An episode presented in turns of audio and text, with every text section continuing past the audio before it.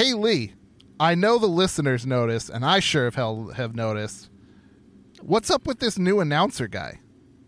Oh, you mean Funkmaster B? Yeah, dude, and like w- he's moving into the studio. What the hell's going on? Well, I mean, it's a long story, but why don't we let him tell us about it? Funkmaster B, lay some of that funky music on us.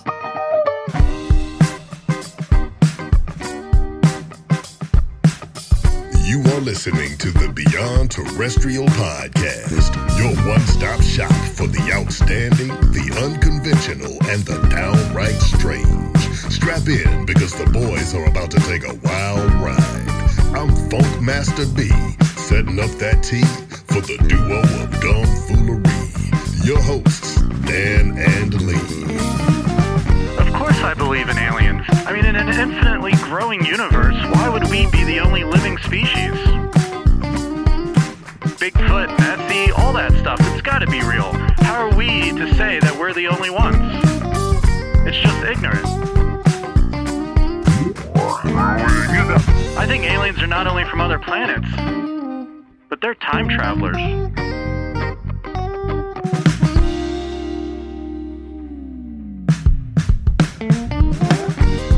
Welcome back to the Beyond Terrestrial Podcast, your home for the strange, the macabre, the conspiratorial, and all things supernatural.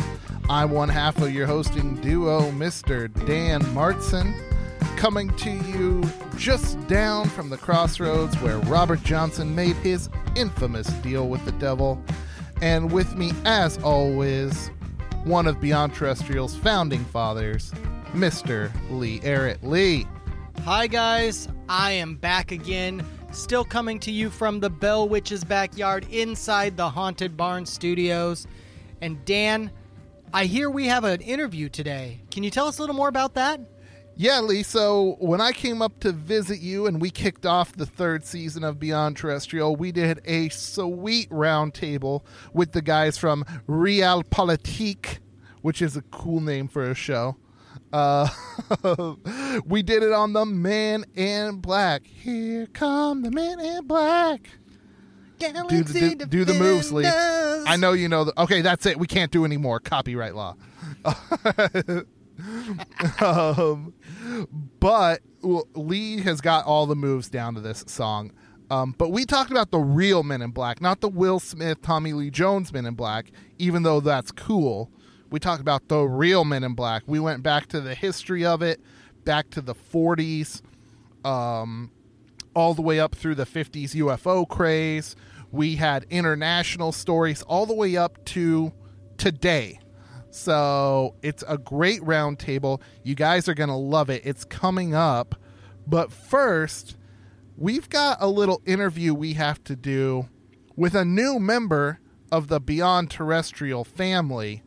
Lee, our family's growing. We, we've got an expanding family. It's beautiful. Yes, much like the uh, DC Extended Universe, except a little bit better. Um, not quite as good as Marvel, but better than DC. We have new characters in our library. Yes. We have picked up a, a beautiful voiced young man, or should I say, funky man, um, Mr. Funkmaster B. Funkmaster B. Is it mi- is it Mr. Funkmaster B or just Funkmaster B? I don't know how to properly address a funk master. so he is a funk master. Some of us would like to call him sensei. Um, but he, Oh, he said, okay. you know what? Just call me Funky. Funk Okay, Master B, cool. tell us a little bit more about yourself. Well, I was born and raised on the streets of Newark, New Jersey, Chocolate City. But through a series of unfortunate events, I ended up in Des Moines, Iowa. But you know what they say when life gives you lemons, you make funky lemonade. I became the number one funk DJ in all of Iowa. Hell, I was the only funk DJ in Iowa back then. Sounds like you had it all, man. You dig? I was doing good. I had money, foxy ladies, and all the funky grooves I could take. But through another series of unfortunate events, I ended up on the road. I ended up outside a truck stop here in Clarksville. But try as I might, no one was feeling this funk master's groove. What's a funk grandmaster to do with no groove? Damn, that's some sad shit, B. The Foxy ladies left me, the money ran out, and I ended up living on the outs. But the groove keeps grooving, baby. That's when my boy Lee found me and set me up in this creepy ass studio. Well, Funkmaster, Funky, Funkmaster B, Mr. B, Master B, Sensei B. I'm not quite sure what to call you, but I'm using like really like ninja hand karate chops because it feels right. I've been watching some Cobra Kai. We're glad to have you as part of our family, and we're glad that our listeners get to hear that soothing, beautiful voice coming over their earwaves, filling their ear holes. Very nicely. Don't be don't be a jive turkey, Lee. Let the funk master let the funk master groove, man. Let him do his thing. Shit, I'm just here until I find me a sweet, fine, foxy sugar mama. One just as freaky as old Funk Master B is funky. You dig? Dude, I love it. I you know what? I hope it works out. Um I hope he enjoys the studio. I know there's some spiders that live in there, but I mean, otherwise, uh, it'll be good company around the place, Lee. Yeah, you know what? He's he's great to have already. Um, he has uh, he's brought me a couple beers. That's been pretty good. Um, I don't know where he got them, but uh, they're okay. Um, they're That well, there you go. yeah, they were already open, and I'm not 100 percent sure why, but uh, yeah. So there you go. funky man. I love it. I love that funky funky music. I love the new intro. Uh, he's a great announcer. I think he's a great addition to the team. I'm sure there won't be any problems with him going forward. Uh, we have a roundtable coming up with paul and john from real politik it's an awesome show that dives into some conspiracies sometimes uh, the downfall of modern culture that all that good stuff that's going on today, the hot topics of today. And uh, I listened to the QAnon show, Lee. I loved that stuff. You know, I'm a sucker for QAnon. Oh yeah, I, I love QAnon too. But you, my friend, just you love it. I, I know you love it. It's like it's pizza. my It's like cheese yeah, pizza. yeah, because it's so batshit. I just soak it up. I love it. the crazier it gets, the better.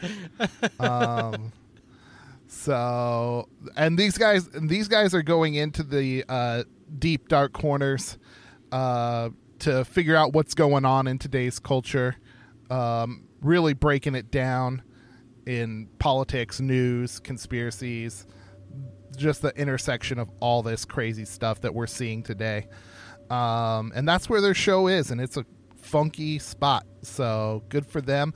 The stories that they brought are killer. I loved them. I had not heard uh, a couple of them, so that was really fun. And I, I don't know what else to say, Lee. You got anything else? No, uh, just that it was an amazing uh, roundtable discussion. Uh, they're going to be putting it out on their show's feed as well. So check it out on Real Politik. They may have some intro stuff that we don't have. Um, they may have a take on us, and they may say we were idiots, but um, at least we had a fun conversation with the guys. So Yeah, I mean, well, they wouldn't be wrong. So let's jump into the roundtable. Welcome to the Beyond Politik Roundtable. the topic today is the men in black. And we're going to go around and start off with introductions. Lee, let's go around the horn. Start us off. Well, hi guys. My name is Lee. I'm one half of the hosting duo from Beyond Terrestrial Podcast, and I'm here to be the uh, the peanut butter to Dan's jelly. Um, that's all I got. Uh, that's all I got. Hey, there I'm you glad to be here. I, All right, Paul. I am Paul Holden, uh, producer extraordinaire for Real Politik, holding down the fort. Um, uh, yeah, happy to be here. Glad to uh, glad to be here with you guys, and excited to dig into the MIB. It's going to be great. John, go ahead and tell us a little bit about Real Politik. Oh, that's an interesting question. Uh, Paul might be better off uh, answering that one, to be honest with you. yeah, um, we we are a conspiracy and politics podcast. So you know, covering all the the great topics of the deterioration of society. So things like you know CIA backed coups, um, Epstein's Black Book, you know, all the way to World War Three. So uh, really lighthearted show, um, upbeat, you know, fun fun to listen to. So definitely check us out. if you times. Yeah, so I'm the. Uh, this is John John Barber, as uh, Paul Holden likes to pronounce it. I'm I'm one third of the trio of Realpolitik. We're missing our our third leg there, our third wheel, really, if you ask Yeah. me. Yeah, But, but uh, he's he's in his deep underground military bunker right now, and uh, the That's Ethernet right. cable got cut. Yes.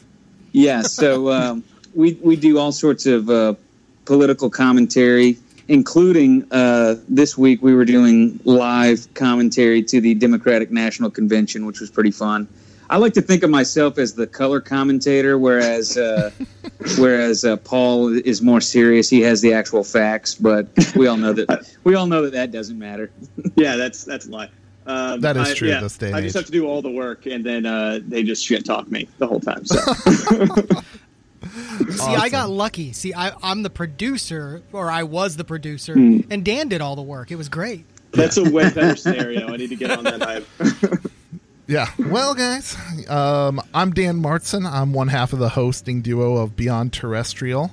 And a little bit about me. Um, there's really nothing special about me except I was on Jeopardy one time and won. Okay, whatever. No Yeah. way. Um, That's the- cool. Yeah, yeah, that was it. That's the only thing special about me. But uh, now I'm podcasting with Lee, and we do a show on conspiracies, weird stuff, the macabre, aliens, UFOs, interdimensional Bigfoot, that kind of shit. all the good stuff, man. Yeah, I, You know, I've, yeah. I've been listening quite a bit, so uh, it's it's really good. So check it out if you haven't listened before. Oh, thank you, thank you. I actually listened to your special on QAnon because I'm a Ooh. sucker for Q conspiracies. Not that I believe them, I just love the story. Yeah, I I'm Uh. the exact same way. That was a that was a fun one. That was while I had COVID, and I was just going down the rabbit hole because I couldn't leave my house. Yeah, Lee's got some. Lee's got some Corona horror stories. Oh my he can share with us. Oh my but, gosh. but we'll swap. We'll swap uh, virus war stories later. the subject today is the Men in Black, and not Tommy Lee Jones and Will Smith, or that other movie that was really bad. Who was in that one? Chris Hemsworth and uh, Tessa Thompson. Yeah, there you go. Yeah. Yeah, th- those Yeah. guys. Those people. Yeah. No, Yeah, we're talking about not, real. It's not about Men in Black One, not about Men in Black Two, Three, but it's actually about Men in Black Two, the the classic, the good one. Right, The we're going to best do a whole yeah. show on that. um, we're going to do a whole show on government agencies and their intersection with UFO encounters. And Lee is going to take us back to our first story, with our first story, to the 1940s and the start of this whole deal. Lee, kick us off. All right, everybody. So picture this: it's it's June uh, twenty first, nineteen forty one. Cars have fins, um, and other things. Mister, No, but not seatbelts. I They got have it. fins, No. but not I got seatbelts. it right in my head. I, I'm seeing it. Fred Crisman and Harold Dahl claim to have been working as harbor patrolmen in Washington's Puget Sound near Maury Island. More likely, they were salvaging lumber um, or timber uh, from some of the uh, uh, local sawmills. Salvaging is a, a word there. I'm not sure. Like, I'm wondering if salvaging was more. Um, salvage was their choice of words.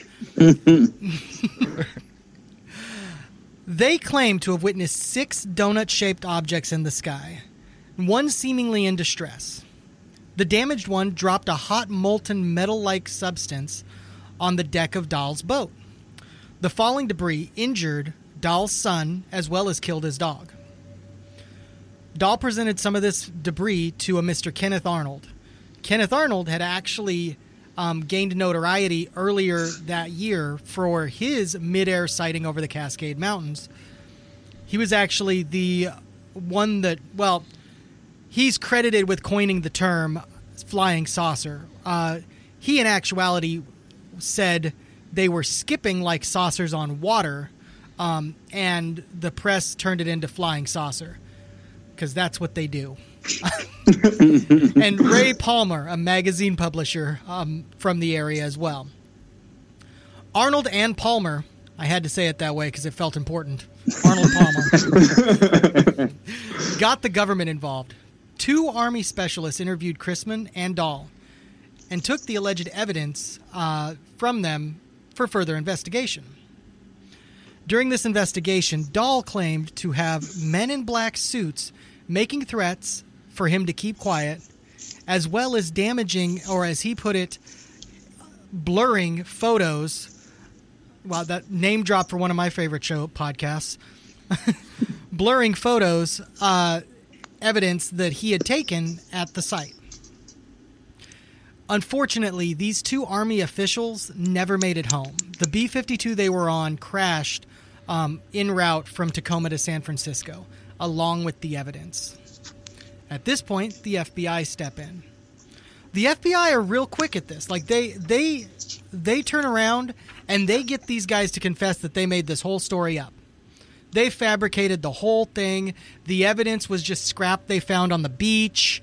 Um, it's even speculated that um, the two army officials knew that it was just plain old aluminum. Um, and my the the part of me like and just felt bad like they said that they've just felt bad for Dahl so that or, so they didn't want to insult him so they just took it um to like keep it a secret from him or something I don't know uh I'm going to be real like army officials I don't think they would care about the guy's feelings um, if they thought it was just regular aluminum from first sight, they're going to be like, okay, it's just aluminum, right? Like, Let's guys, let's not embarrass him, okay? Let's be nice. Yeah, yeah, yeah. Men in Men in Black are people too, and sometimes at least. we all feel. we all feel so so they took the they took the evidence right their plane crashes um, immediately the press jumps on it and says that it was um, that the plane was sabotaged uh, the FBI jump in and get these guys to say that they they fabricated all of this. The whole story was just bunkum. Um, and then the plane is promptly found to have had an engine fire and had not been sabotaged at all, um, like it was initially believed. Once again, uh, there are some holes for me in this. I'm not, you know, I'm, I'm not the kind of guy that jumps on conspiracy theories. I love them. I love to hear them. But to me, I don't see why the two government officials took the evidence if they believed it was just crap. Um, but I also wonder. I've seen Making a Murderer. I, I, I've seen it. I wonder if the FBI may have pressured them into um, dropping the whole thing. Uh, because there was rumor floated around, and I don't have this in my notes, but I'm looking at them like I do. Um, there was rumor floated around that they were threatened that they would go to prison for falsifying evidence, and if they just confessed, they would um, they would be spared the prison sentence for killing the for killing those two officers. I had air quotes, guys. I'm sorry. I know this is a ver- like audio medium. My bad. Um, for killing those two officers, even though they weren't involved in killing the two officers in any way. Um, so I don't know.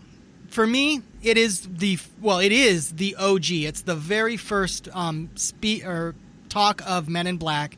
Uh, these Men in Black are only listed as people that came after the crash or after the sighting and destroyed evidence and threatened the the one of the witnesses to not tell his story. Um, and then two two army officials get involved later. It's just to me, it's just a crazy story. A dog dies. Never like it when a dog dies. Kid gets his arm hurt. Um, there's also uh, on one of my sources, it showed that um, that the evidence was re- that was recovered from the crash site was believed to potentially be regular like igneous rock and or pieces of a meteorite.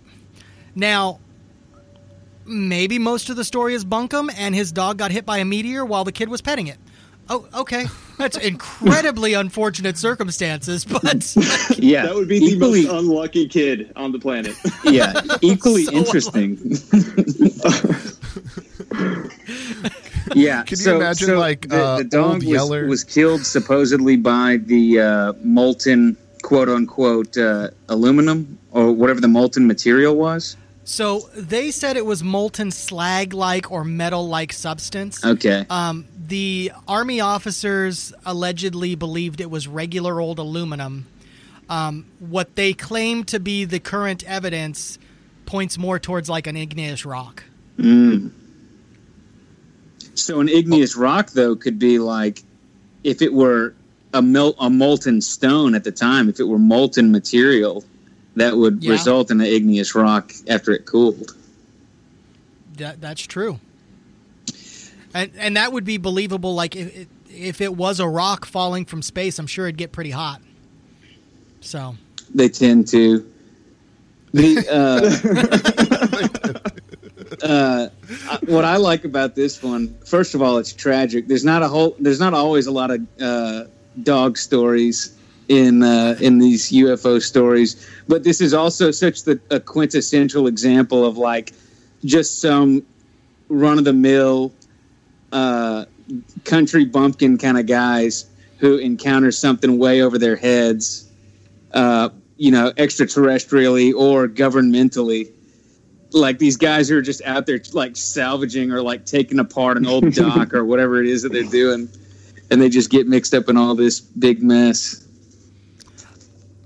Y- yeah, I'm thinking they were stealing logs from the local sawmills. Is It what I think they were like doing. they were stealing things when this happened. they They're were just trying to they were make sound lumber rustling out there in the water. um, but I like it too. I like the style because you know it's the '40s, the suits. Like that's the sort of thing when you think of G-men coming around Mm-hmm. to cover up a sighting. This is right where I go to. Well, and, and Yeah. think how scary those guys must have been back then too. Like you're just a small town dude hanging out, and then government officials show up and are interrogating mm-hmm. you. Like I'd be terrified. I'd, I, I'm scared of the FBI. I don't want to deal with them. I'm pretty Yeah, sure they got exactly. me wiretapped by now, but yeah, I just don't want to deal with them. They all do. I've got an Alexa. yep, there you go. Yeah. Well, and then of course he got Ray Palmer involved. Ray Palmer was a magazine publisher, sci-fi stuff. Um, once this idea gets out into the zeitgeist of flying saucer people, they they take off with it. And I think Paul, you've got a story about them really taking off Oh. with it. Oh, I got a beautiful one. Uh, it's it's about a gentleman named Albert Bender from uh, Duryea, Pennsylvania, originally born in 1921. It sounds strangely like diarrhea. Um, that's that's my adultness coming out in me.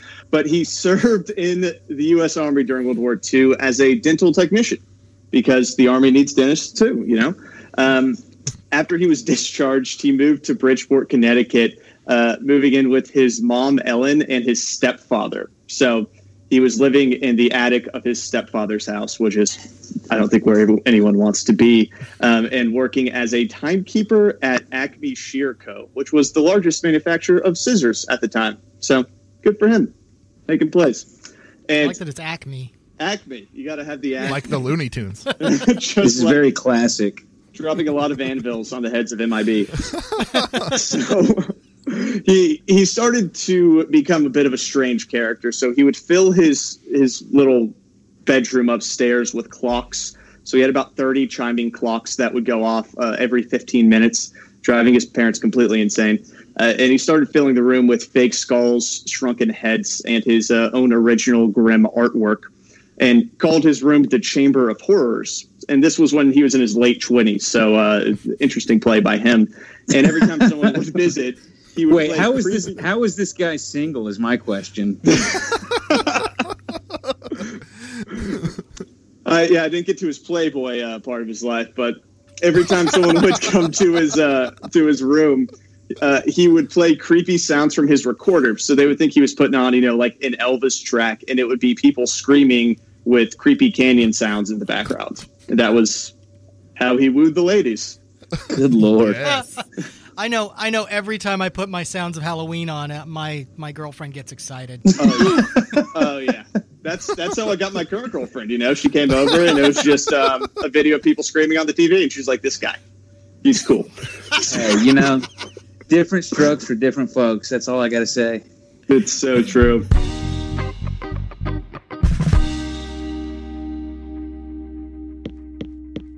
So, but we can't say the things that we normally say on our podcast. That is correct. So I couldn't say something like beep, and like I, that. de- I definitely couldn't say beep beep beep beep and uh, beep. I am not doing this bit.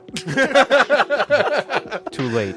He's too deep in. Anyway, this is Alex Austin from Ronan Geek Official Podcast, and in the room with me today I have Plebeian Pirate Adam. and and just Rob. and just Rob, and we are here to advertise Ronan Geek Official Podcast. We are a geek news and comedy podcast direct out of Windsor, Ontario, Canada. So if you want some Canadian flavor on your geek comedy news, make sure to give us a listen each week for gaming, movies, and TV. We'll give you some reviews, we'll give you some spoilers, and we'll give you probably a lot of other stuff you didn't ask for. So there you go. so join us wherever you find your podcast, and we look forward to having you listen to us. Yay.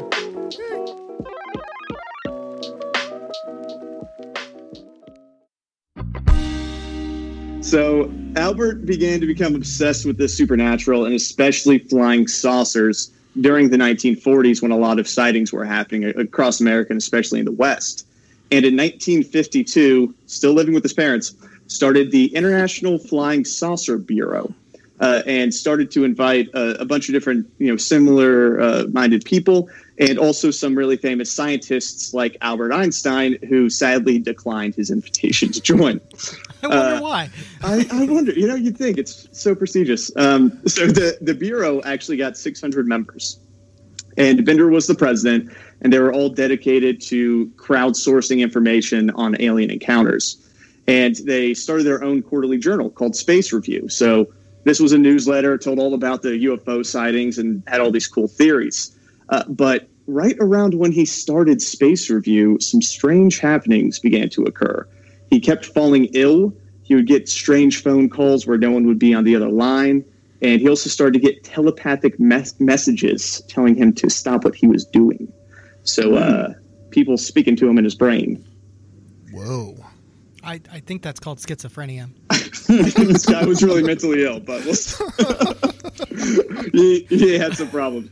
So Albert began to say that he was being watched by an unknown group. Um, in 1952, he was out at a movie and he said that he saw a strange man with glowing eyes watching him, and this man followed him all the way home. Uh, and then on a, a different occasion, he said that he was being telepathically hypnotized in his bedroom, and uh, these beings were levitating him off of his bed, which is a pretty weird thing to happen to you. A little That's- exorcist like. That's what I'd say if I lived with my mom. She walked into my bedroom. I'd be like, no, I was being telepathically hypnotized. Someone was controlling me with their minds. Yeah, get out of my room, mom. Yeah, exactly. And Mom's like, get a girlfriend. That's all he needed. Uh, and his parents were also saying that a uh, an odor of sulfur was coming from his room, which I don't even know what that would come from, to be honest. Oh, that's that's coming from hell. That's I- that's the demonic activity. It's it's either schizophrenia or it's yeah, it's The Exorcist Part Two. Uh, I'm not sure which one it is. I mean, it's a chamber of horrors, so I guess it makes sense. Brimstone. Yeah. Yeah. So uh, he he kept How having all these beans strange and encounters. eggs did he eat? yeah, that, that's the real that's the real deal there. Yeah, He had a diet consisting of baked beans and um, hard-boiled eggs. I'm, I apologize. I apologize for Lee. He cannot leave a fart joke alone. I, I, I started it with saying that his hometown sounded like diarrhea, so I was I was happy for it. We're good. Yeah, it's thematic.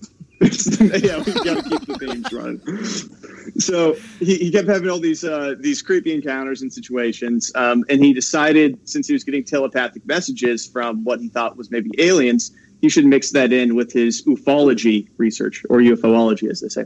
So he promoted to readers in Space Review uh, that they needed to memorize and silently recite in their mind on a particular day and time a form letter that he wrote.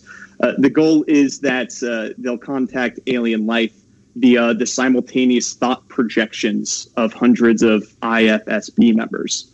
So on World Contact Day, or C Day, as they called it, uh, which was March 15th, 1953, they all telepathically thought at the same time at 6 o'clock, calling occupants of interplanetary craft, exclamation mark, calling occupants of interplanetary craft that have been observing our planet Earth Earth in all caps. I don't know why.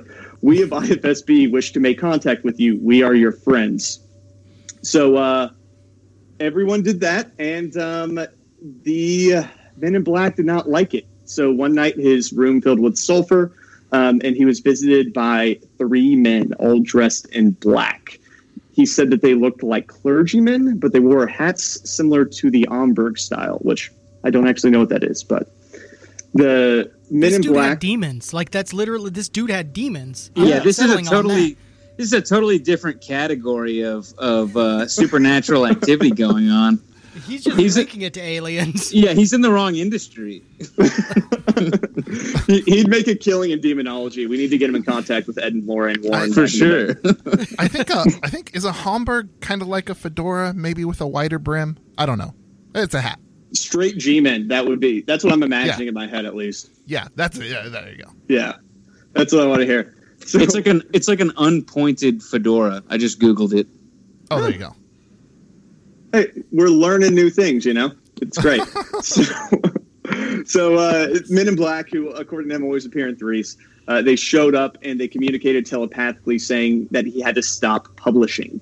Uh, before they left, they confiscated copies of Space Review. This particular edition was supposed to have some sort of groundbreaking uh, evidence of aliens, and, and they just stole everything. Uh, after they left, he was scared for days and wasn't able to eat. Um, and he said that they, they continued visiting him and just scaring the crap out of him for uh, the, rest of his life, essentially.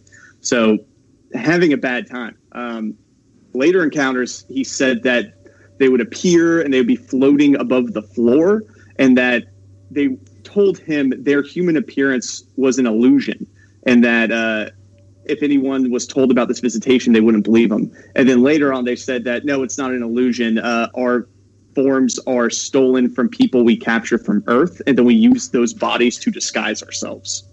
Whoa. So- Oh, very, very forthcoming. invasion of the body snatchers. Yeah. Exactly. I, I was going cockroach from Men in Black. Yeah. Oh yeah.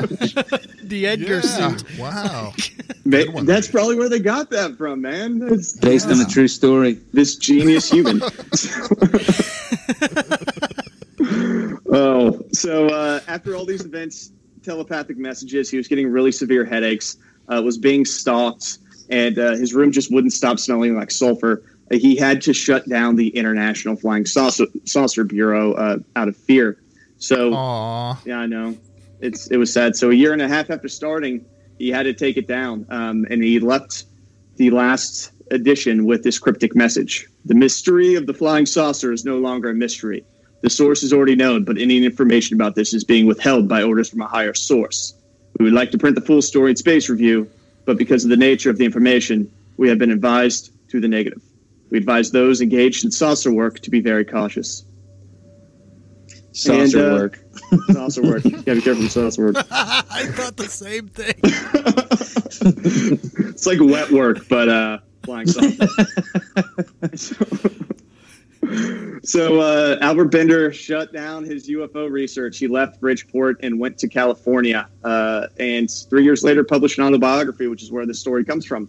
And he continued to have strange phone calls the rest of his life with no one on the other end until he tragically died at the age of 94. Well, actually, not that tragic. He lived a really long life. Yeah, Uh, 94. I don't care how you go. It's not really tragic at that point. He was riding, I guess, uh, in 2016. So this was pretty recent. that Wow. He passed away. Wow. Wow. So what I like, uh, sorry, I'm just going to step in and take my turn now. Go for it. Um, what I like about this story is like I'm.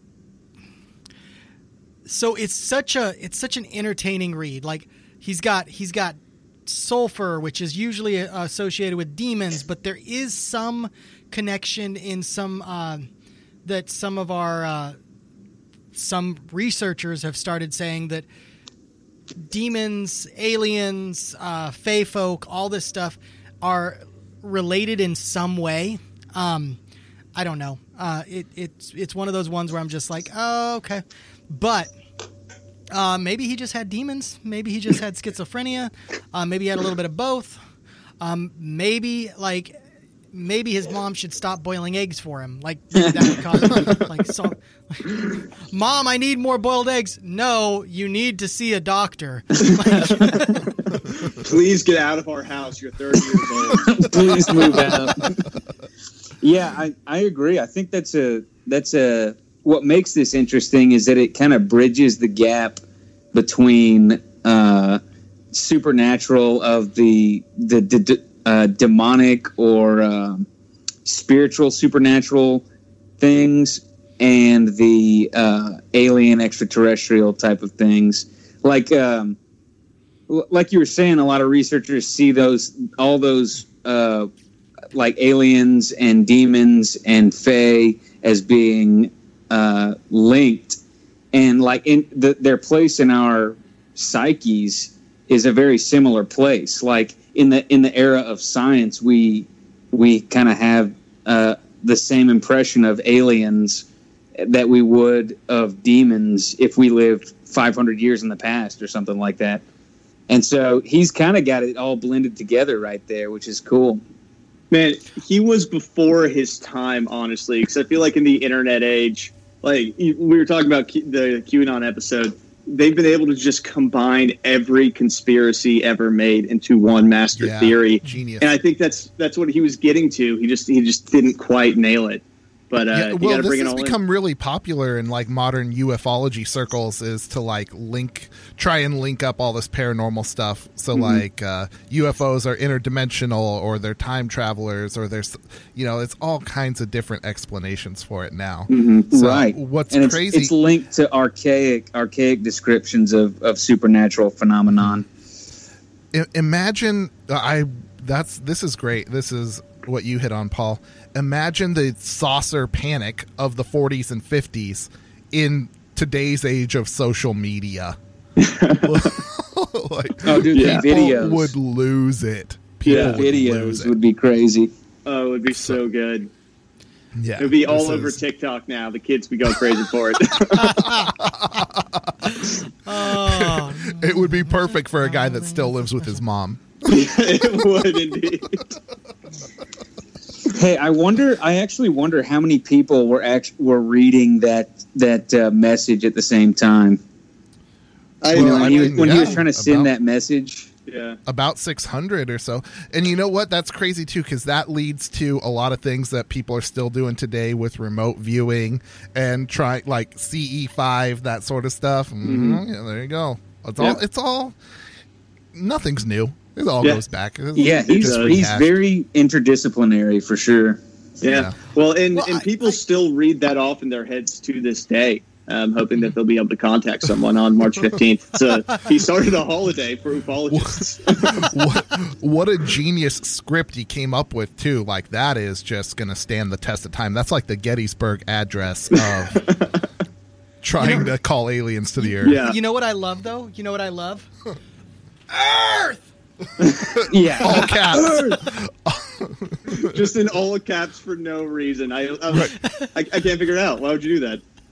just in case the space aliens who came here from another planet didn't know where they were earth in all caps yeah. There's hey, there's a lot of planets out there, so you you better be careful not Yeah. to misspell it. Well, I also thought it was he used interplanetary craft, but like we have interplanetary craft. Like I, intergalactic craft might make more sense. I I just thought it was a, a weird, uh, weird phrase in there. I thought the same thing. Like the aliens would would detect that psychic wave emanating from the planet and be like, "Oh, how quaint!" They said interplanetary. Adorable, adorable. you know back then mars was still like an option people were Yeah. like oh yeah they could be from Yeah. mars Right. That's true. Yeah. So I, I have a really great book that was written by a, a NASA scientist in like 1960 about how we're going to get to Mars by 1999. Oh, And uh, never happened, but it's a great book. well i mean robots robots made it That's people true. not so much He, he So- was drawing out the capsule for humans. Uh, Yeah, he was yeah. very ambitious. that would have been nice So Mhm. I do have one thing to say about the spiritual side of this thought process.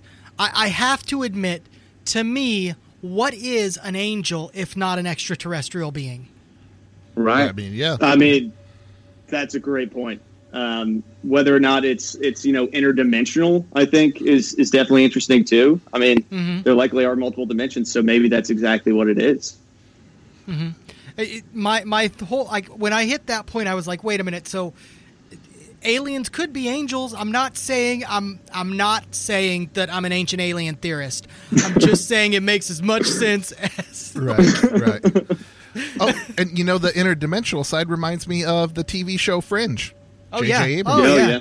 Th- they had the Men in Black in there. They were bald. Mm-hmm. They were interdimensional. It was crazy. It was great. I love that show. Well, when you go were back des- and watch it, when you were describing the three men in black hovering over the ground, I kept going back to a uh, to a um oh why can't I remember the name of it? Mulder and Scully, Oh yeah, X- X-Files. an X Files episode. like well, yeah, and they always come in threes. That's very spiritual. They hover above his bed. Very Mm-hmm. mocking the. Holy Trinity, Trinity, and all that Yeah, stuff. yep, Yeah. Oh yeah. Man, I, I think you'll uh, you'll convince me he was just possessed by demons. I think that's all this was. That was- I'm thinking it's demons. Like, I think it's was demons. It was a demonic possession, and just because he was kind of into UFOs, that's how the demon lied to him. Ooh. Right. Oh, there you go. Yeah. That's it. Or, Yep. or maybe maybe the demon was actually a demon from another planet, and he was just like making a little trip over. Yeah. Lord. Wow, we we have actually dug a bigger rabbit hole for Albert Bender. Just keep going down. Oh my gosh! Oh, Th- like this is going to be added to the story. Next time, someone will be like, "Oh yeah, well, guess what? These guys said this was a thing, so it must have happened." Yep. Wow. Dan's gonna come over tomorrow, and I'm gonna have skulls in my bedroom, shrunken heads, and Shrunken heads. I like how he had fake skulls, but real shrunken heads as well. like there, he had a line that he wouldn't cross, but but you know, Listen, real I mean, skulls was it. He had a shrunken head plug, dude. He just didn't have a skull guy. You know, you can't have a guy for everything. It's good. wow, dude. Wow. oh man, okay. This is wow. All right, John. we've got we've got deep on Bender. Yeah. So What, what do you got? So uh, the one that I researched was um, pretty interesting, and it weaves into kind of what we've been talking about as far as the aesthetics of the Men in Black and and how how uh, uh, this sort of 1940s, 1950s Americana uh, government agent is who we always think of.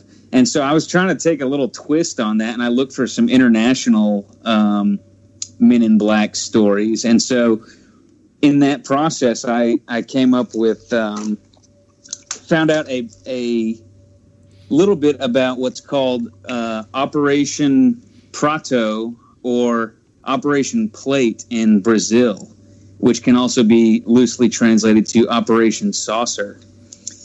And uh, so, so this is the story of, of what happened in um, in Brazil in the mid 1970s. This was during the uh, the military dictatorship of, of Brazil. I think it's called the um, the Brazil Fifth Republic, something like that.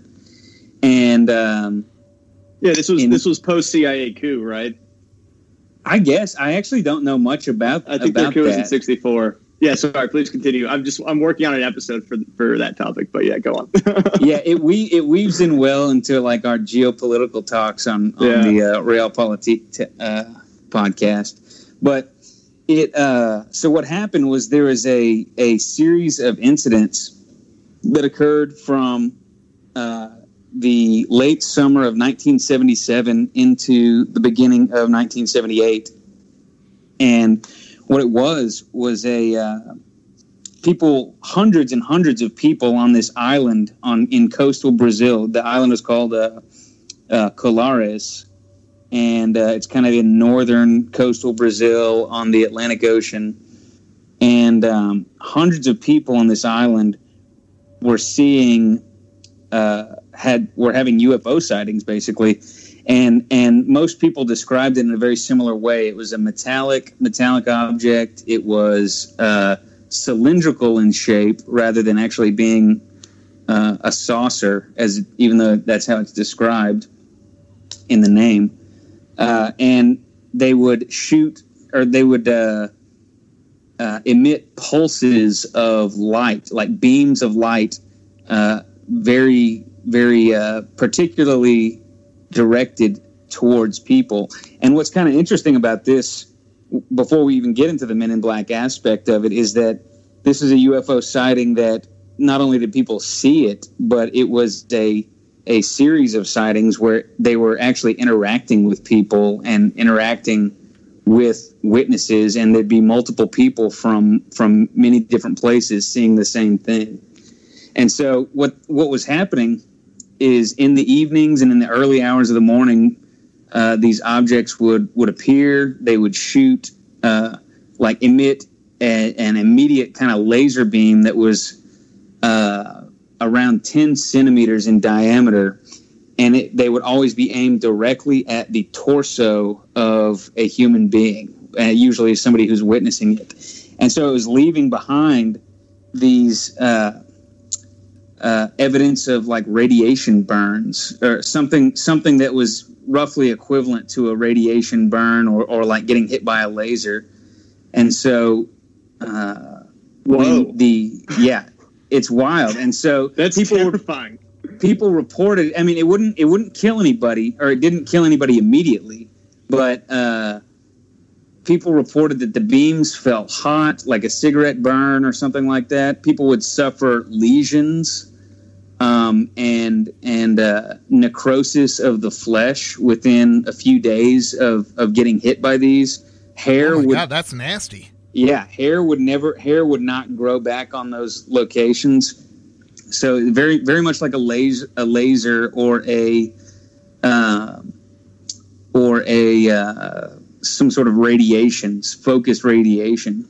And Are so you sure Dr. Robotnik wasn't like testing his new uh, microwave gun? very very possible very possible we could really use sonic in, in situations like these uh, but but what happened is that so this was being experienced by hundreds of people or at least hundreds of people were reporting it and and what happened is that the military government sent in the Brazilian Air Force into the area to kind of take a take martial law in the in the town and on the island and take control of the situation and uh, uh, lower the temperature, lower lower the uh, the hysteria that's going on around it.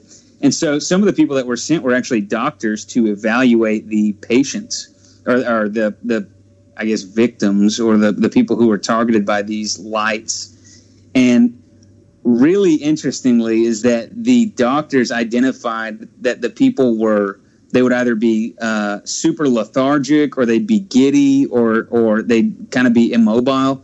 And what they did after doing some blood testing they realized that the people had lost a significant amount of blood with these uh, with these lights.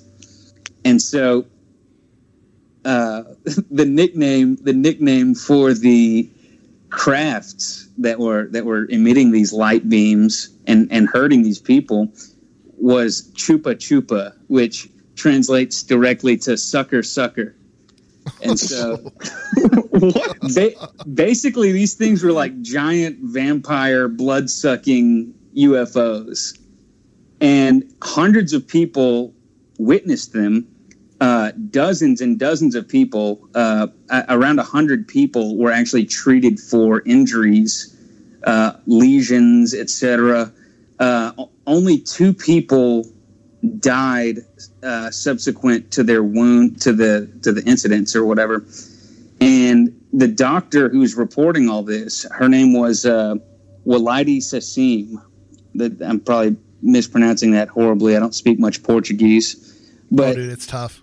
She was a young, a really young doctor at the time. Was sent by the uh, the Brazilian Air Force, and uh, she was seeing all these people, and like she was the one that discovered that most of them had lost a significant amount of blood in the in the immediate days after the uh, the incident, and she was compelled by her superiors within the Brazilian Air Force uh, to basically lie about the injuries, uh, evaluate it in different ways. Uh, you know, say it was the the cause was something different, uh, or that people's sightings were actually hallucinations. And so, uh, you know, she's got all these different uh, experiences and all these witnesses coming in and telling her what happened, she herself had a sighting and an experience with one of these cylindrical objects. And uh, when she wanted to come out with it and, and report it to her, her superiors or to anybody else, she was heavily pressured by the military dictatorship not to reveal anything. Now, the second person I want to talk about in this uh, in this is a guy named uh, Captain Uyrangê uh, Holland, who was a captain in the Brazilian Air Force, who at the time was one of the guys, effectively one of the men in black who was enforcing the, uh, you know, the the government line on what was going on in this spot. You know, trying to calm the the local hysteria. You know, go pressuring people to go with more uh, or less extraterrestrial explanations of what's going on. And uh, anyway, he he did all that, and then 20 years later, in 1997, he comes out and does a uh, interview with a couple of uh, UFOologists or ufologists. By the way, how is that pronounced? I always say ufologist. Yeah, I say Yeah. ufologist. Okay, That's the I most say fun way to say it. Yeah. ufologist. I, I like that one. Okay, so so Captain Holland was uh, he did an interview that was you know I, I guess with some reputable um, ufologists explaining what he and his men were were doing and, and what they were trying to suppress at that time and uh, after that interview, he kind of he kind of did a tell all, and then three months after that interview, he was found dead in his apartment. Apparently, hung himself with his own the the belt from his bathrobe. Oh, he Allegedly Epstein. hung himself. He got he yeah allegedly hung himself. he got Epstein after going after going public with what he and his you know they they weren't exactly Men in Black, but they were I guess probably deputized by Men in Black, and so I just thought the whole situation was really interesting. The fact that it happened in the context of the Brazilian military dictatorship was interesting, and um, you know it's it's something that is still pretty unexplained and also not that well known in the uh, anglophone parts of the world because it's a bit hard to find information on it because most of it's in Portuguese. Wow, dude, that's something else. What what gets me, uh, you know, Brazilians they probably have some style. So I mean, maybe they were men in military uniforms, probably not black, but you know, maybe they were also men in g strings because the Brazilians invented that stuff. It's true. So right. Props to them. so who knows? yeah, We don't- everybody was the whole time. Everybody was just on the beach. Every time one of these sightings happened, right. all, all Was it the these, sun uh, that got them? That's what I was gonna say. Is all these all these burns and lesions were actually just sunburn.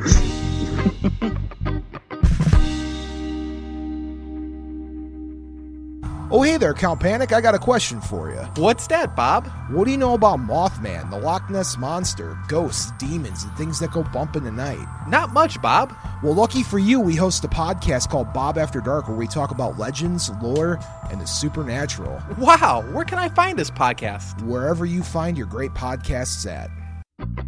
Well, Lee has pulled up some interesting information. Lee, tell us about some of the side effects of radiation sickness that you were looking at. So, um, this is specifically talking about like cancer radiation, but radiation sickness usually goes away a few weeks after radiation therapy is finished. Low blood cell counts cause uh, happen because the radiation affect the blood cells inside the bone marrow. Bum, so- bum, bum. Oh, no kidding. Anemia and radiation, they go together like, Hmm. well, two So- bad things. so whether whether or not it was actually these things were actually sucking the blood from people, it, it you know it, even if it was just radiation, that still kind of explains why they had low blood cell counts. Possibil- possible, possibly. yeah. Very interesting. And you, I don't know. I don't know, Paul. What do you think about this Chupa Chupa incident? You know Sucker, what? sucker. I uh, I, I didn't buy it. I thought it was a little far fetched until the guy got suicided, and then I, I believe it now. All this true. that's how you know a story's real when someone gets suicided.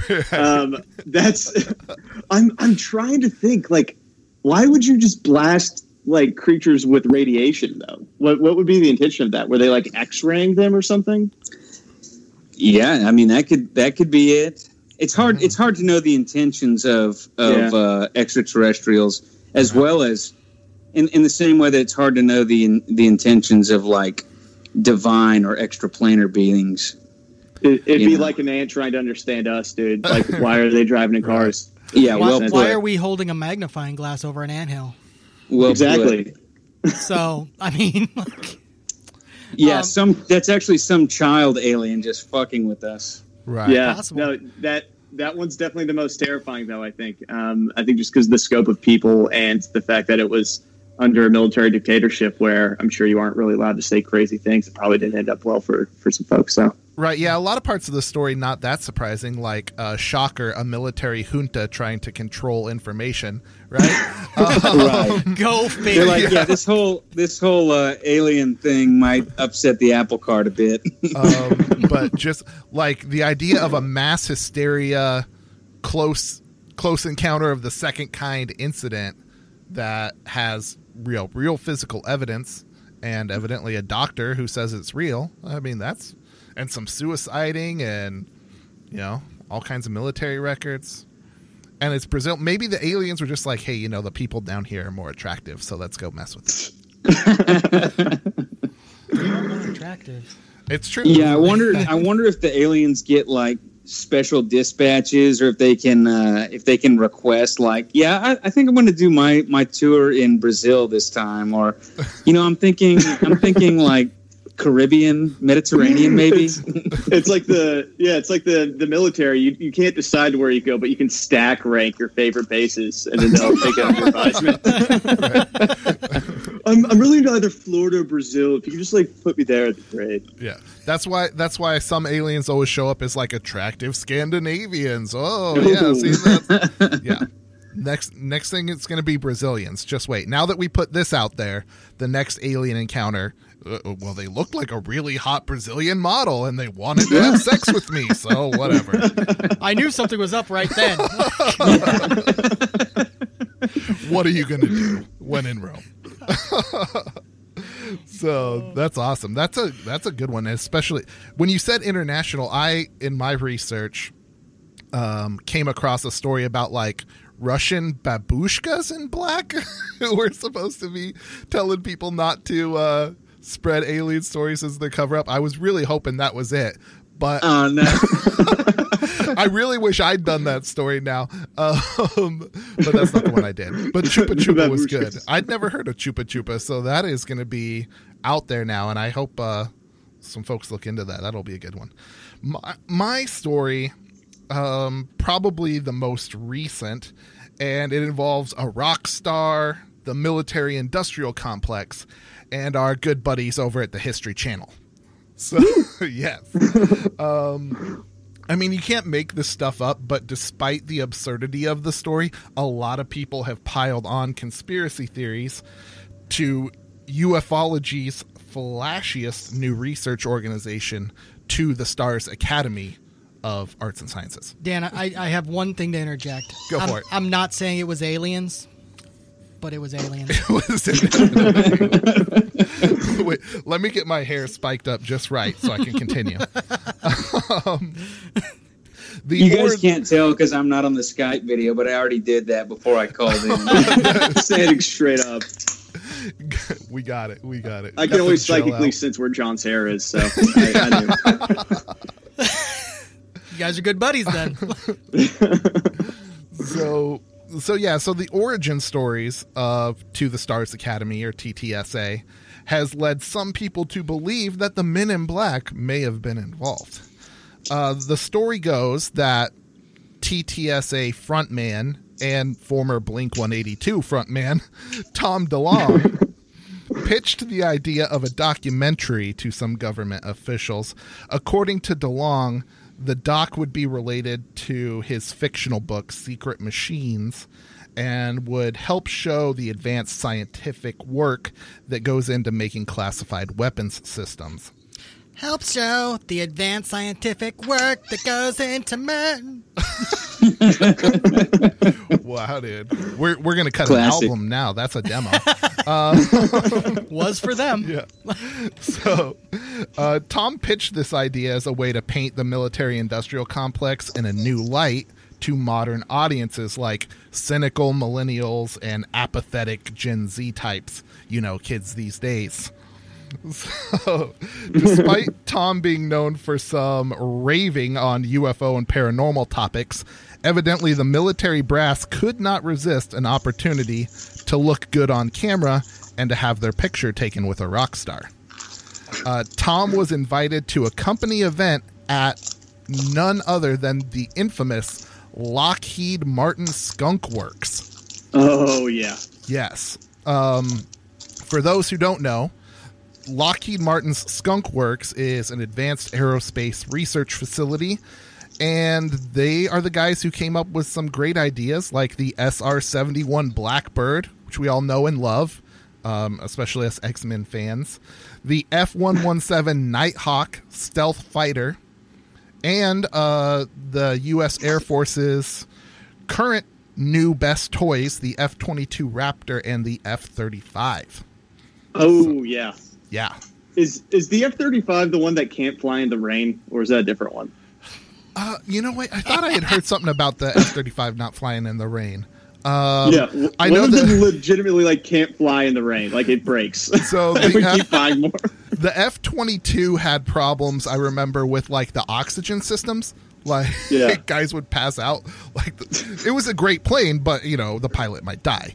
So, pilot, yeah, it's So- it's hard to fly if, if the pilot's dead. right, if you can't breathe, a little tough. Yeah. Um, but anyway, Tom hobnobbed around the skunk works with uh, employees and engineers, government officials, and military officers. Tom told them about his idea for the documentary, and uh, evidently it got to some of the big shots at Lockheed. According to him, to Tom DeLonge, they were intrigued by his proposition and held a meeting with him a few weeks after the party behind multiple layers of advanced security at an office, uh, quote, out in the middle of the desert somewhere, end quote. I would like to speak now. Go for it. So, have you guys ever seen the Joe Rogan um, episode or heard the Joe Rogan episode where Tom DeLonge was on it? Yes. I, I didn't watch it. No, So, um, are you guys a G-rated podcast? no. No, we're Okay. PG at least. Oh, we're gonna ruin that for a minute. Sorry, guys. You're I lying. like to think. I like to think that that or that particular thing went something like, "Oh fuck yeah! Oh fuck yeah!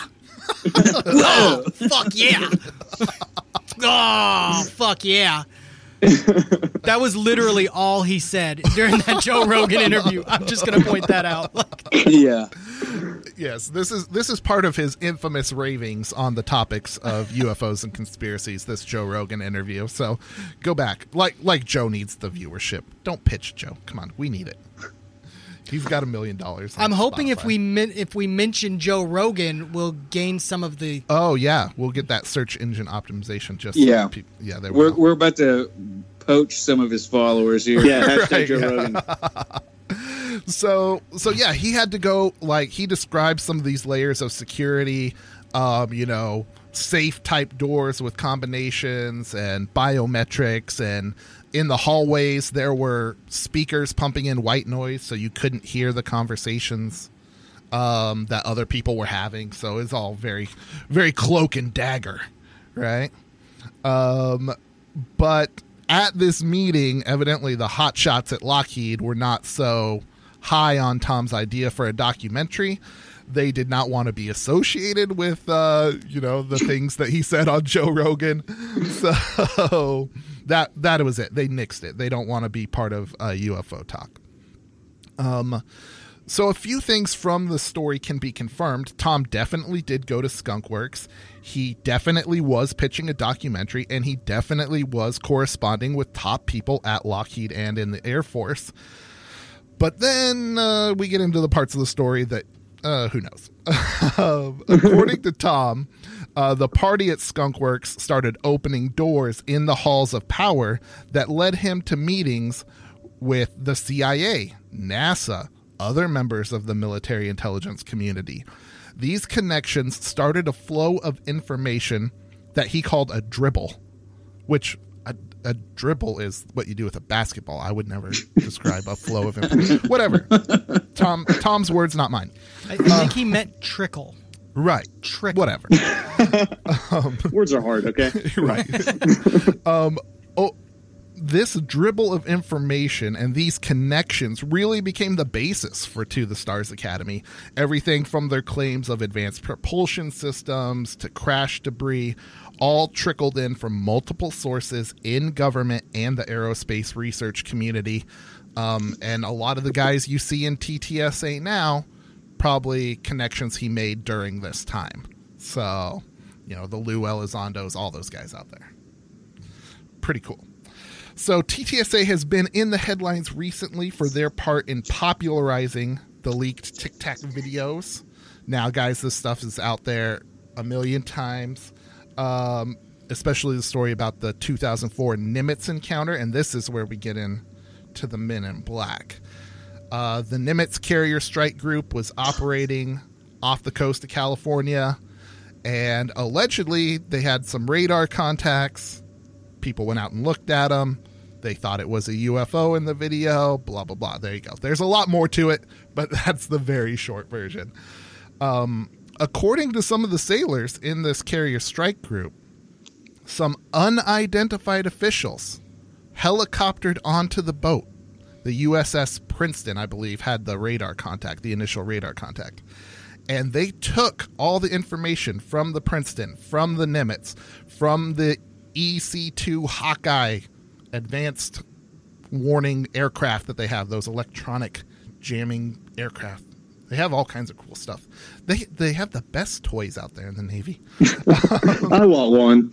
Yeah, I, e- evident there was a submarine operating underneath them. They took information from the. They got it all, right? And they took it back to the halls of power, wherever, whatever secretive organization they had. This was all collected. It was all sent off by shadowy figures. Um, I don't think I don't think they ever say in a black suit, which is actually the one missing element from the story.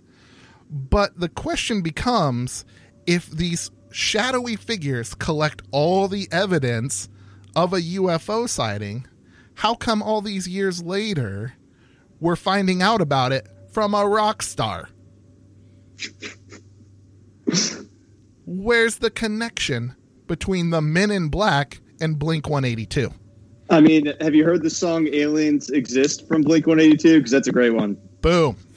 I, I I just love the idea too that like Tom DeLonge has one meeting with a corporation, and then suddenly the CIA is like, "Oh, you met with them? Oh, come hang out with us, and we'll tell you all of our secret shit." Right, like that's right. how that works. I feel like I feel like one of two things happened. Like either they were like, you know what, this guy's crazy enough to where if we just put this out there, we can we can like preemptively just allow it to get out and not like not have anybody take it seriously, or all of it's bullshit. I, I actually think I think the former might be more likely. Like I think he is a most likely a controlled asset, uh, a useful idiot, so to speak. Um, and and actually, I, the whole time you were describing him going through all of the security walls, you know, there's like scenes in movies where you have to go through several gates of security where it scans your eye and you have to enter in a passcode and Get like there's lasers stuff. and shit. yeah, and so so I I imagine that somewhere at uh, Skunkworks or where wherever he was, they probably just have like a hallway built out with that shit. Where they just walk the idiots through, It's like and- a back corner, and there's like no reason. Yeah. stare. It's just like and of there's like the nor- there's the normal entrance that all everybody else uses, and then whenever they want to give somebody the impression that they're getting getting top secret information, just walk them right through that thing. It's like, it's like the tour group hallway where they take everyone down. right.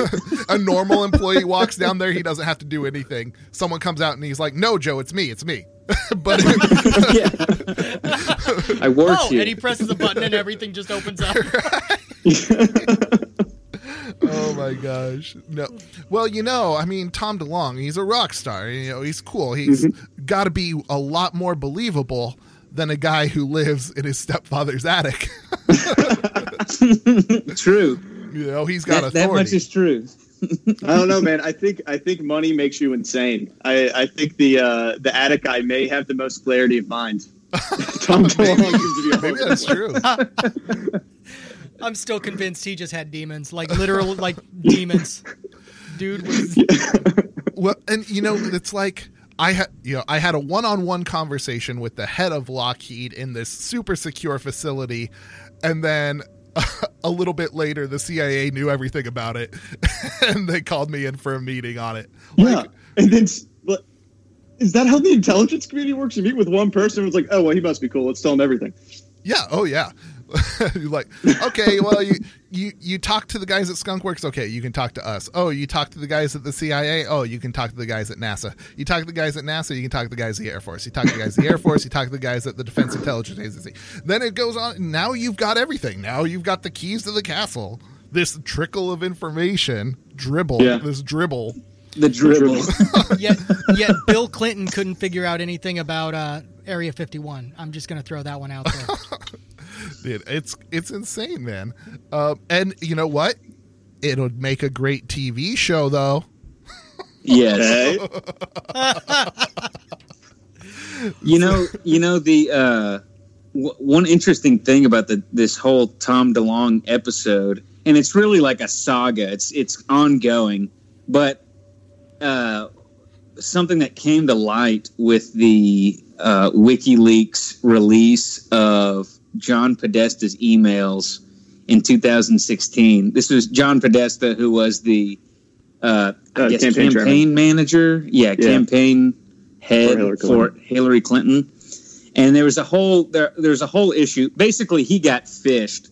Uh, somebody sent him a link, and he clicked on it in his email, and and they they got access to all of his email records. Real weak security. And yeah. super weak security. But what's interesting is that Tom DeLonge, his correspondence with Tom DeLonge was in there. And, uh, you know, you could see, you know, how in an email you can see all the past correspondence and everything. And, uh, they Tom DeLong the whole time is like hitting him up, trying to talk about aliens and and like alien technology, and and working with the campaign in order to bring the truth to the population. And then the whole time, uh, uh, John Podesta is also talking back at him, and he's just trying to get him to like sign on to the Hillary Clinton campaign in order to like to, to get more popularity or maybe be an opener at, at one of the rallies or something like that. and so and so you can tell it's it's really sad honestly, but they're completely talking past each other. And and the whole thing came out in WikiLeaks. It was pretty funny. I, I hadn't seen that. I need to check- I'm just imagining in my head where he's like, "We got to find the truth. We got to tell the people." And then Podesta is like, "Yeah, man, that's great, but like we're having this rally, so if you can play like a song to kick it off, that'd be great." Yeah, you you Hey. completely you completely captured the dynamic right there. It, it's what I imagined. So uh, I'm going to be honest with everybody. I made the mistake of giving Joe Biden my email. Um, it was based off of mutual hatred for a particular other person. Anyway, now it's like every five minutes, it's like, hey, hey, did you know that if you donated five dollars, that would really help me in, um, you know, taking down this this evil. And then like Kamala Yes. Harris, hey, hey, could you donate like five dollars and really help us like do this? The, Bill Clinton, I, uh, hey, These people are like, Right. Now imagine if they knew you had millions of dollars, thousands of Instagram Yeah. followers. yeah, exactly. Uh huh.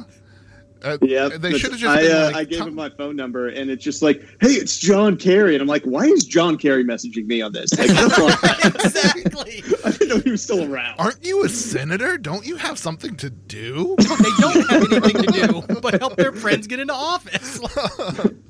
It- it's, I it's. I uh, I donated to the Bernie Sanders campaign once, like forty. I guess it was the 2016 uh, round, and I still to this day, I think they gave the email to every like every single possible organization they could have. Oh. because I still get updates and Oh. emails asking for money. Guys, to this I know, day. I know what you got to do. Anytime you get one of those, reply back. Tell us the truth about the aliens. if we all did that, we know. That's Yeah. it. That's it. Well, we have to do it all at the same time, though. Is the thing. That's it. Yeah. All right, so At six August o'clock in the 22nd. evening on a day in no, it's in May. It's in May. oh, sorry, it's six o'clock in the evening. But that's not really going to work for the election cycle. May, whatever. We'll figure We're, we're out. gonna we're gonna make a new day, a new contact day, and it's gonna be like October fifteenth. And we all have to text Joe Biden. For, And, no, yes. every every single person, every person just emails back those political emails. Like just responds Yeah. to them all the same. we should call it disclo- we should call it disclosure day. Is D Day taken? Can we use that one? No, I, think, we're so. good. I I think think we're good. Yeah, I haven't heard of a D Day, so yeah, I think that's good. All right, we're set. That's it. October 15th sounds good. That's the day. Well, it's easy to remember. I love it. Yeah, contact your uh your senator, your congressman, your state senator, the county coroner, everyone Your everyone who has a job in government. the the local sheriff, um, call Yeah. them all up and tell them you want to find out about the aliens. Yeah, but One of them I know you know. I know you know. Release the documents. Some small town sheriff's like, okay, fine, you got me. The sheriff jumps in on. it. He's like, "Yeah, man, let's call the governor." I totally agree.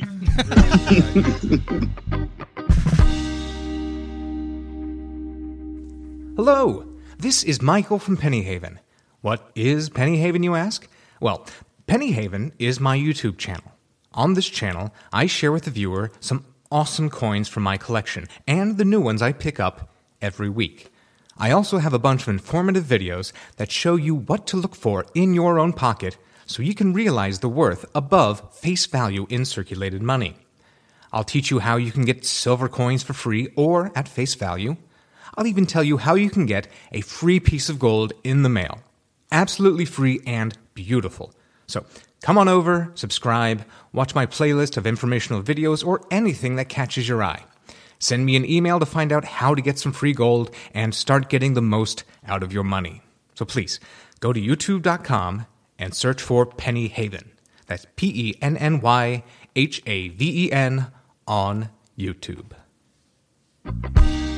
Well, guys, we gotta we gotta think about wrapping it up a little bit, but let's just go around and give us uh give us a little MIB love. What did what did we get from all of these stories combined? Lee, put it all together. So, while I'd like to imagine that the MIBs exist, and there's so many stories of this happening, part of me worries that when it started to become a thing, then it started to come out more and more.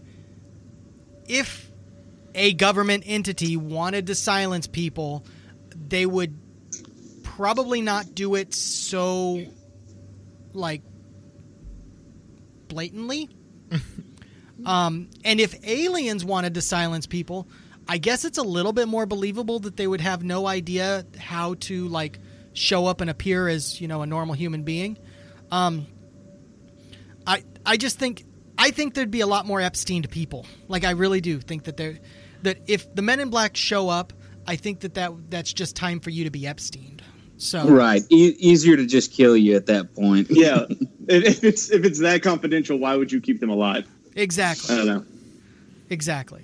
Um, Yeah. So, and, and I hate to say it like that, and I'm I'm kind of upset now that I've officially coined the term Epstein for my um, my personal vocabulary, but it's now a thing.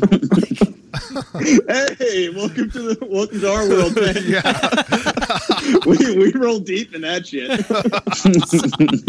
but so there's where I have a really hard time. Like, I if they wanted to silence people, they would eliminate them.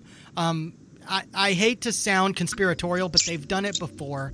There was literally an actual like conspiracy to eliminate JFK that was semi like admitted to. So why would they do something like that for a president and not just eliminate Joe Blow? Yeah, forget about the paperwork. It's just like, oh yeah, this is just the guy. We're taking him out. Mm-hmm. Yeah. Yeah. Paul, Men in You Black, know- real or fake?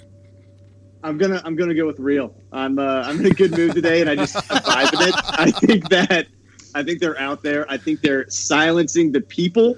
I think you can't trust the FBI. We all know that. Um, Well, we knew can't that. trust CIA. They're uh, they're covering this stuff up, and uh, I think that the Air Force knows about, the Navy knows about. They're seeing this stuff everywhere. So uh, yeah, I don't I don't know if um, Albert Bender's story was real. I think he needed a little bit of help at, at some points, um, either by Ed and Lorraine Warren, uh, the famed demonologists, or a psychiatrist. But Or yeah, uh, an exorcist is what you need, yeah, really. maybe an exorcist. but uh, yeah, I, I- I think that you know they may not come in threes, they may not float, their eyes may not glow, but I, I think that they're out there, uh, you know, shutting the people down. Sad, sad. John, if if the Men in Black exist, are they a separate government agency or do they work out of a different office?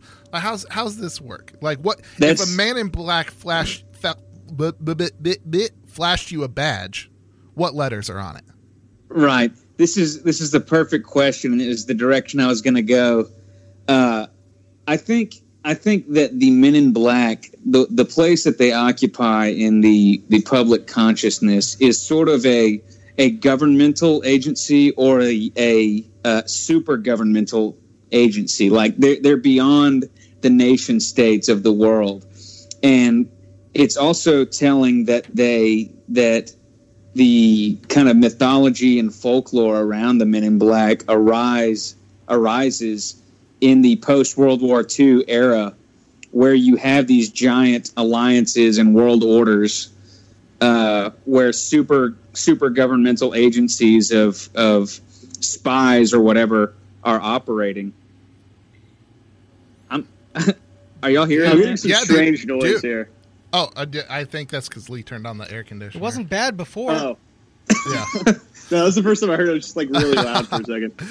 no, that's I, I thought y'all were getting abducted right no, that's right because we were all super deep into like super governmental agencies. I like it, like the kind of like Kingsman, where it doesn't involve the government, or it's like right like this bigger is, than this the is UN. something right it crosses it crosses international boundaries this is this is something that's that's at a higher level than what is explicit to the the common uh, citizenry of the world It, it was a secret order created by uh, the Illuminati, the likes of the Knights Templar, that just exists into perpetuity by itself. I mean, Um, you say that you say that jokingly, but I, it- it's it occupies the same the same place in our psyche, and it's it's something above. It's something uh, kind of unknowable and and supernatural in a way. It's it's a a power that's higher than what than what we know of. That is that we have in explicit governmental powers, but. Uh, going back to what kind of badge they would have, I don't know. That's that's a good question. I was I was uh, thinking about asking this question earlier. Is like if if the men in black were wearing black suits and black ties in the 40s, what would they be wearing today? And I don't know. You, obviously, you got to go discreet, and and you know if you're if you're trying to be effective, discretion is better. But I don't know. What do you guys think is the black suit of today? Khaki shorts, Hawaiian shirt. no, bad no, sneakers. they're not Boogaloo boys. They're the Men in yeah, if if, uh, if you're liberal, it's a boog boy, and if you're conservative, it's like an anti-fun black gear. It's just Right, uh, yeah, the black block Antifa types. Yeah, yeah, I don't know. Yeah. So, John, I have a question for you, actually. Um, yeah. So, are you saying that they are Men in Black International? Oh God, you did it. oh wow, wow. You did we it. brought Yes. it in. Roll credits. yes, well- I'll, I'll agree to that, even though I don't want to. yeah. Well, um, I th- I think you're all wrong. Um, the the Men in Black represent the deepest part of the deep state. That's why the office for the X Files was in the basement. Literally the deep state. right. That's as deep as it gets. Um, bottom floor. Um, and yeah, they they just operate now, and no one knows what they do because no one cares. Dan, where Um, is America's basement, by the way? Wow, The deepest state. The deepest state has to be Mississippi. dude. I live in Mississippi, and I'm telling you, it's pretty deep. I was going to say Florida, but I don't know. Oh, yeah. I mean, basement of the gene pool, Florida. Maybe. Oh, Sorry, Florida and, man. and we have we have insulted our state for the day. Yeah, we like doing that. But um, yeah, no, it's there's something going on, um, and I think it's one of those things that just nobody cares about anymore. No one's in charge of. Congress has abdicated its authority, um, and they're like the yin to uh, to the Illuminati yang. They're the Deluminati. Mhm. They're trying to The cover it all. up. Illuminati. Yes. I like it. I buy it. It's, it's the same thing with the CIA. Sometimes they silo information so hard because you know the more people know something, the more likely it is to get leaked. Um, that sometimes they no one actually knows what happened. Right, yeah. The people that do left, so it's it's lost. And it, You don't even know, like they don't even know how in the budget, like they still get funding. They just do. They're like Yeah. they're like that guy from Office Space. Like we don't know why they're still getting paid. Like, Yeah, there was like a secret line in the budget that said something really innocuous that just gets voted on over and over again. The guy who actually knew the secret died, and now it just continues just, just continue. into perpetuity. Because Yeah. when it comes to government, uh, m- one of my uh, razors is never blame anything on malice that can be explained by incompetence. Yes. That that is my favorite theory. It is a uh, it's a bureaucratic failure uh, and a lack of oversight to know what's in the budget. and and that's why the Men in Black still exist, and that's why they're Yep. hooking up with Tom DeLonge now. They came they they came from being really cool, forties ties, glasses, whatever, driving, you know, Cadillacs, black Cadillacs, or Lincoln Continentals, Yeah. or whatever, something cool, and now they're just like, be like, oh hey, there's a rock star who's been emailing John Podesta. let's, let's throw him a bone. oh my god, I It's- know how it's they like- dress now. Oh, It's like the Dharma project in Lost, where uh, they they just plug their report into a suction tube and then it feeds out and it dumps into like a, a dump. Like it doesn't go anywhere. There's no one to report it to, but they don't know it. uh, I know what I know how they dress now. What are they wearing? Skinny jeans, band tees, and um, sad hair. They're fanboys. They're emo hair. That's it. The emo swoop. We solved it. they're kind of they're kind of emo, like mid two thousands emo. That's that is the modern MIB. So that's that's it. We've blown the lid off this thing, guys. Um, so let's do some uh, let's do some plugs. Um, if you guys want to listen to Beyond Terrestrial, it's available on all major podcatchers, beyondterrestrial.com, fourthhand.com slash shows. That's F O R T H. That's where you can find us. We're on Twitter, we're on Facebook, we got a fan group, we've got all kinds of things. Real Realpolitik. You get the last Heyo. word. Yeah, pluggables. Um, check us out, Real Politik, on all the major uh, the pod players as well. That's Politik with a K at the end instead of a C. Um, you can find us on uh, YouTube as well, Twitter. You can email me, uh, paul.realpolitik at gmail.com. And uh, hey, drop us both five stars on Apple while you're at it because uh, who doesn't love five stars? Makes you feel good, warm and fuzzy. Mm-hmm. Dude, send us a screenshot and we'll send you stickers. We got stickers. What do you guys? What do you, You guys send any thank you notes? You guys do anything nice We- for the people? Yeah, we actually have stickers as well that we'll send you. It's um, our our logo is a space monkey with a cigar, and uh, we'll send you a nice uh, decal with that that beautiful monkey. Yes, very cool. Better than Joe Rogan's monkey. Remember Joe Rogan? used to have a monkey? yeah, Totally different monkey, guys. completely different not a monkey. ripoff. Assholes. All right, screw that guy. All right. I've actually never listened to him. I might be the only person on earth. I didn't know that there was a monkey that, that had anything to do with him. Just tell people you have a podcast. They'll be like, "Do you listen to Joe Rogan?" No. I've heard that a lot. Yeah. Um, yeah. So yeah, guys, here we go. Um, Men in Black shitting on Joe Rogan. You've heard it all right here at the Beyond Politik roundtable on the Men in Black. Thank you.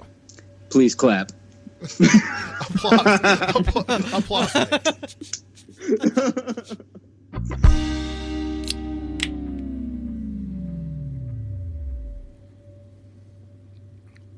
Well, that was a great conversation with the guys from Real Politik. And uh, I enjoyed every minute of that conversation. Those guys are knowledgeable, they come into things prepared, um, much unlike myself um, and uh, my co host. Um,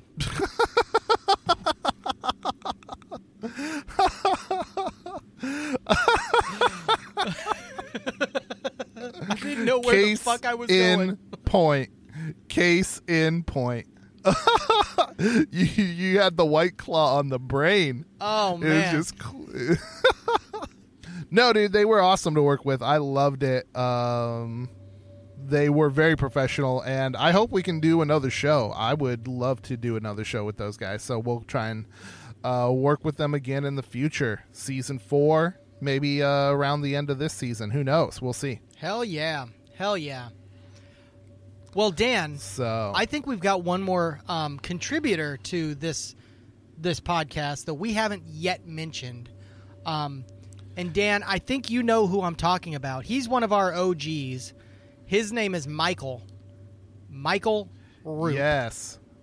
Special special thanks to Mike Root for putting that round table together in post production.